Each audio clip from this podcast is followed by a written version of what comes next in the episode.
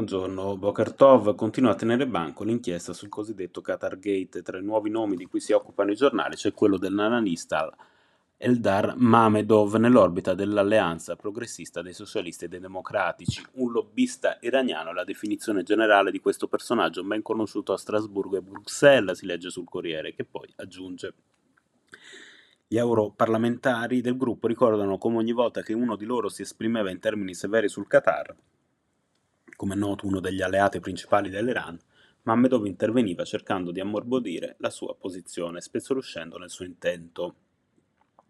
Iran, che in queste settimane di protesta e repressione resta al centro delle cronache.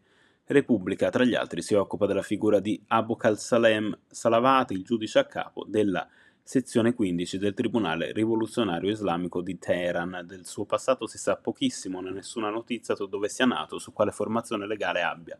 A essere certa, si sottolinea, la drammatica conta delle sentenze di condanna a morte o di lunga prigionia che portano la sua firma. Nella sede dell'Ordine dei giornalisti del Lazio risalta da ieri una targa a ricordo dei giornalisti e tipografi ebrei espulsi dal fascismo. Nell'occasione la Presidente del Consiglio Giorgia Meloni, intervenuta in apertura di cerimonia, ha definito le leggi antisemite del trentotto il punto più basso della storia italiana. La Premier, davanti alla sede dell'Ordine, ha anche parlato di antisemitismo ancora presente tra noi in diverse modalità, assicurando massimo impegno nel suo contrasto da parte dell'esecutivo. Secondo Elena Löwenthal, che commenta le sue considerazioni sulla stampa, difficile se non impossibile usare parole più chiare e condivisibili.